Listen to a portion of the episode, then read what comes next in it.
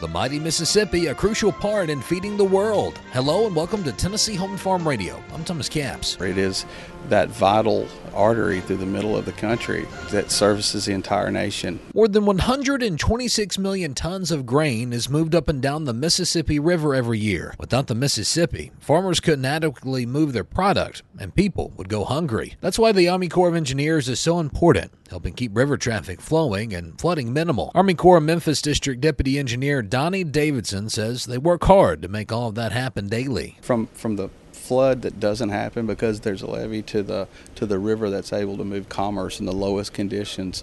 Uh, we don't always see that as a as a nation, and so, you know, I think it's it's uh, it, it speaks volumes that it doesn't cause chaos because it's it's just working because of the years of investment that this this nation has, has put into this resource. Colonel Brian Sawser is the current commander of the Army Corps Engineers Memphis District. He says keeping grain moving up and down the river is important economically and from a national security standpoint. The first mission that we have that's been given to the Memphis District is navigation, is maintaining at a minimum 300 feet by 9 feet in depth uh, channel uh, here in the Mississippi River. We do that through many different means.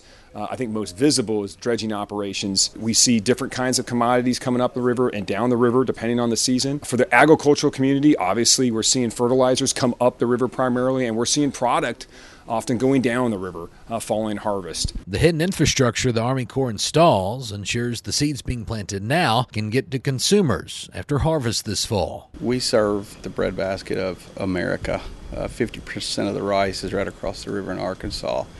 Uh, we've got the Delta below us in Mississippi. We've got the St. Francis Basin. This is where we grow the food for America and the world. For Tennessee Home and Farm Radio, I'm Thomas Capps.